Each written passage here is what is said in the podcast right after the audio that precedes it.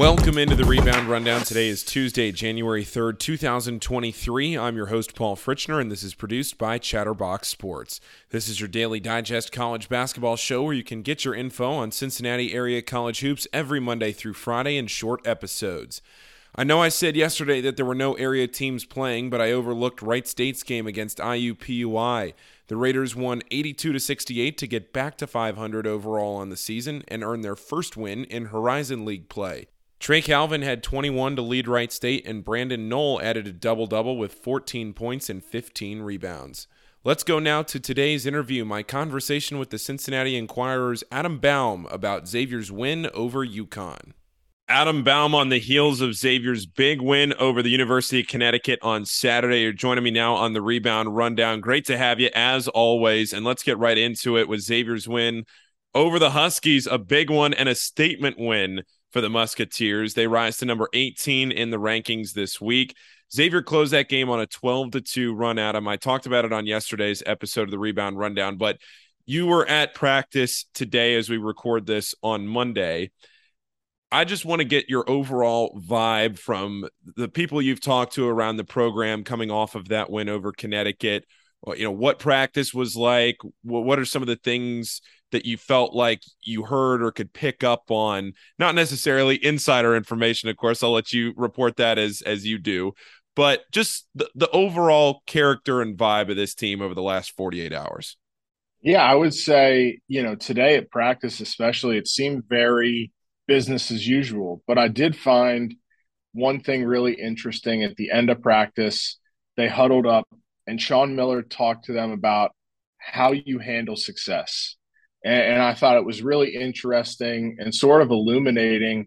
And he touched on a little bit of what's what's plagued this program the last few years in that yeah you were you've been a program. A lot of the guys on this team right now have been a part of big wins. You've won big games. And at some point during the season the last few years that's gotten away from you. And it was like it was really I don't know. It, it was it was important to me that that that was the discussion that they had today, two days after you had UConn their first loss of the year, and everyone's talking about you. You got everyone's attention. Well, what are you going to do now? How are you going to handle winning a big game? Are you going to do what you've done the last three years and really just fade down the stretch and and everyone's going to be talking about oh man they're imploding again or are you going to really double down and use this and build off this and use this momentum to go on a run and show everyone that that game was not a fluke? That was my biggest takeaway from from today's practice honestly.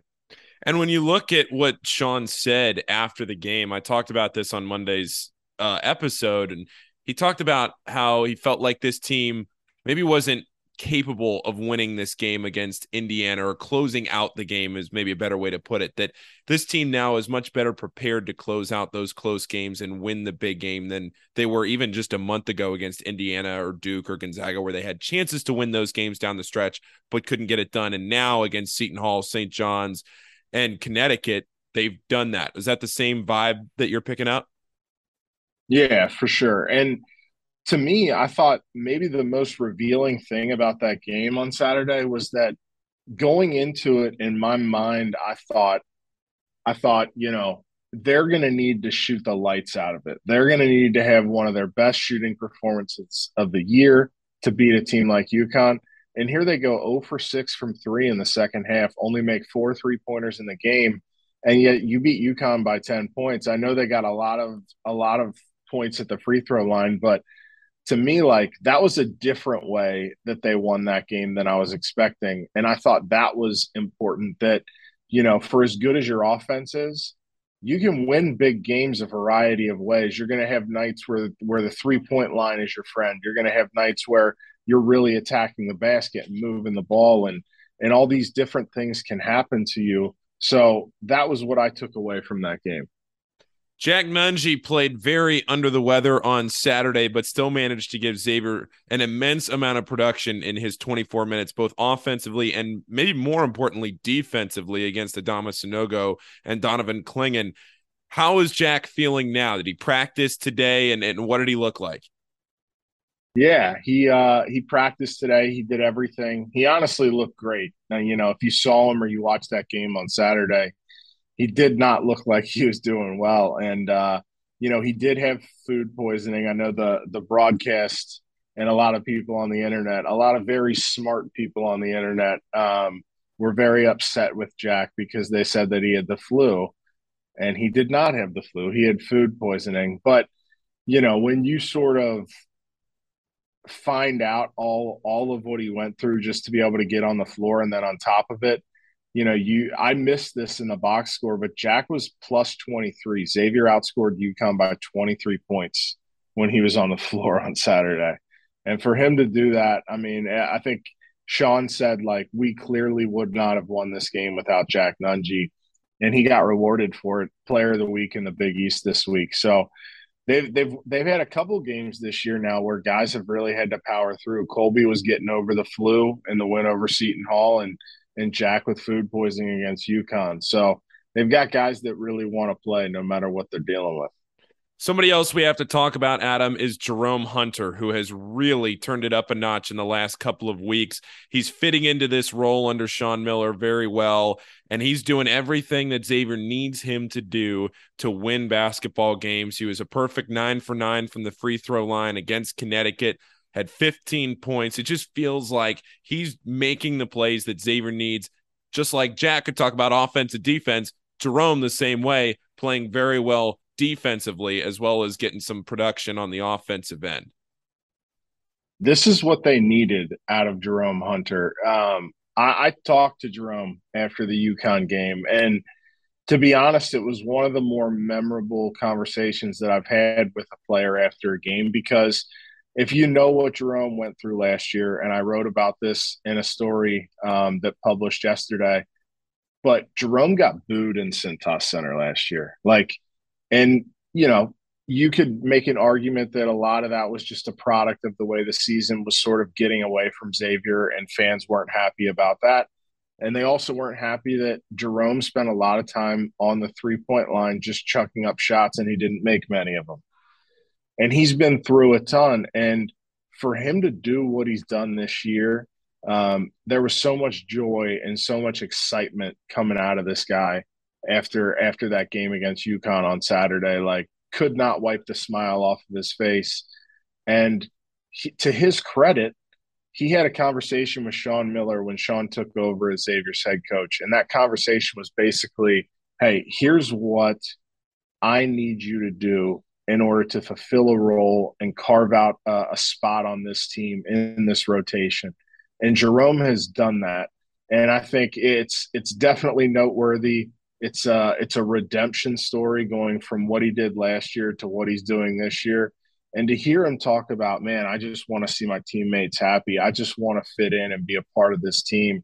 And he's doing all the little things that you need to do in order to do that um, xavier's last three games he's got 34 points 20 rebounds and 12 of those have been offensive rebounds like just super impactful minutes off the bench when this team doesn't have a very deep rotation, you need to maximize your bench. Jerome's done that for Xavier. Yeah, it just feels like he's in the right place at the right time whenever Xavier needs to play or needs to make a play and he's on the court. Um, the other thing that I want to talk about, Adam, as far as players go, is what Xavier's getting out of the wing production right now. And just in general, you look at Souley Boum, who maybe didn't have a notable game against Connecticut, but you look at Colby Jones, who again sometimes flies under the radar with the quiet plays that he makes, but comes up big when Xavier needs him. Adam Kunkel knocking down some shots here and there. So, what have you seen here of the last week or so out of out of Xavier's perimeter play? Yeah, I think I think they're blessed in that you can have a night where Souley takes over, or you can have a night where Colby takes over and then you're going to have nights where maybe Adam Kunkel doesn't jump out as much, but he still finds a way to impact the game. I thought, particularly on Saturday against UConn, Kunkel didn't do a ton offensively. Um, I, I forget exactly what he finished with, but you go back and watch that game. That dude chased Jordan Hawkins all over the court. He it was maybe the most energy and effort that I've seen from him on the defensive end of the floor. And he was so into it defensively that he actually fouled Jordan Hawkins twice on, on three pointers. So maybe he needs to reel that back a little bit. But they they have this thing going on where maybe it's the guys on the wing or in the backcourt, maybe it's the front court guys, but they've got guys, a bunch of different guys who can impact winning on any given night. Um, you know, you're going to get what you're going to get from Jack Nunge. Zach Freemantle has been exceptional. And then Souley Boum, Colby Jones, and Adam Kunkel are very much like a three-headed monster in, in the in the backcourt that you don't know which one of them on a given night is going to step up and beat you. So I really like the makeup of this team. I like how unselfish those three guys are. Um, and, and it's going to be a problem when you play Xavier trying to figure out, man, who who do we want to beat us? You look at that UConn game, it was very clear that Xavier's game plan was we're going to let Andre Jackson shoot on the perimeter and we're going to make sure that no one else can beat us doing something else. They executed that game plan. Xavier's not necessary, and this is not uh, to disrespect Andre Jackson, because I think he's a very good player, a very talented player. But when you play Xavier, you you're what's your decision? How are you gonna are you gonna let play off someone and just say, all right, this guy can beat us? You can't, can't really do that against Xavier because anyone on any given night can really get hot and take over a game. That's probably what I like the most about the way this team is built. Last question for you here before I let you go. I know we're a few days away from it. Xavier has the bye week this week, no midweek game, but then they go to Villanova, where they haven't won since joining the Big East, and it's a chance for another statement win for Sean Miller, this crew, as Xavier tries to keep climbing up those rankings and improve to 5 and 0 in the Big East. What does this game on Saturday look like to you, Adam? I think the biggest thing that I'm thinking about going into this game is, and I just I touched on this earlier. You just got everyone's attention by beating UConn. Everyone in the country has essentially been put on notice that Xavier is a team that that can compete for the Big East Conference championship. Well, if you really want to get everyone's attention, you follow that game up by going on the road and beating Villanova in a building and doing something that's only happened, I believe you probably know this, I think three times since the, the reformation of the new Big East. Villanova's only lost in the Finn three times in the last decade in conference play. And I think two of those have been to Marquette. One of them just happened this past weekend. Butler so it, it doesn't once. Yep. Yeah, it doesn't happen often. Um, Xavier's never gone in there and won a basketball game. And it's just like you talk about momentum, you talk about, oh, that was a big win on Saturday. We you really want to keep it rolling and do something on sat this Saturday that you've never done before. I just think for everything that this program has been through the last three or four years, it's really been a story about running out of steam, about late season spirals, about not being able to sort of string big quality wins together that are going to get you where you want to go. This is exactly the situation that this team is facing right now. It's that you just won a game, a resume building game. Now what are you going to do? Are you going to are you going to take one giant step forward and then two steps backward like you have the last few years? Or are you going to continue to take forward steps and get positive momentum to get back to the NCAA tournament? That's what Saturday's all about, in my opinion. Adam, thank you so much. I appreciate it. And um, I have a feeling you and I will be talking again pretty soon down the line. I think you might be right. And let me say, Paul, Who Dey? I need the Bengals tonight. It's a huge game. Um, I know you don't deal with the NFL that much, but I'm just uh, I'm super excited for this one, man. Well, hopefully by the time everybody's listening to this, we will have woken up to the result of a great game down at Paycor Stadium. Are you going to be there? No, no. I'm. Oh. uh You're not using that Christmas bonus check to go uh, sit in the 300s in the pouring down rain. No, I'm not that brave. I'm not that brave, Paul. All right, Adam. Well, I appreciate it. Who Dey? We'll talk to you soon. See you, buddy. Kentucky is home tonight at 8 on ESPN against LSU as the Wildcats try to hand the Tigers just their second loss of the season. LSU is 12 and 1 and is coming off a statement 74 to 63 win over Alabama last Wednesday. Kentucky has wildly underperformed expectations this year and needs to start building their NCAA tournament resume. Right now, LSU is 75th in the NET and 75th on KenPom, so it wouldn't necessarily be a marquee win. But after last week's loss to Missouri, Kentucky's hoping to start stringing together some strong performances. LSU guards the three point line very well and is a better defensive team than they are an offensive team. Despite their struggles, Kentucky is still favored by 10 on the Betfred Sportsbook, and I would give LSU a look at that spread. Miami is on the road to play a Central Michigan team that is coming off their upset win over the Michigan Wolverines last Thursday. That game is at 7. Also, Louisville plays Syracuse at the Yum Center at 7 on ESPNU.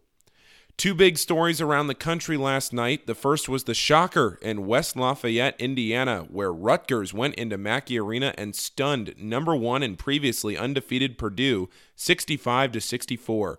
Cam Spencer hit a three with just over 13 seconds remaining for what ended up being the game winner.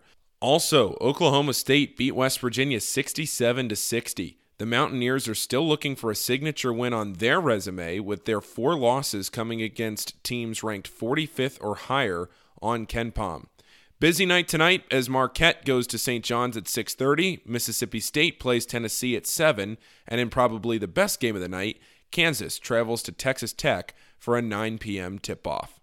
Hot start for the first edition of Paul's Pick of the Day with Rutgers covering as 8.5 point underdogs. Didn't need the points, they won outright. Today's pick is a late one. Number 21, New Mexico, minus 4 at Fresno State at 11 p.m. on CBS Sports Network. The Lobos are the last undefeated team in the country after Purdue lost last night, and I expect them to stay that way. Fresno State is an abysmal three point shooting team, and I don't see them keeping pace offensively. That'll do it for today's rebound rundown. Enjoy your Tuesday, and I'll talk to you tomorrow.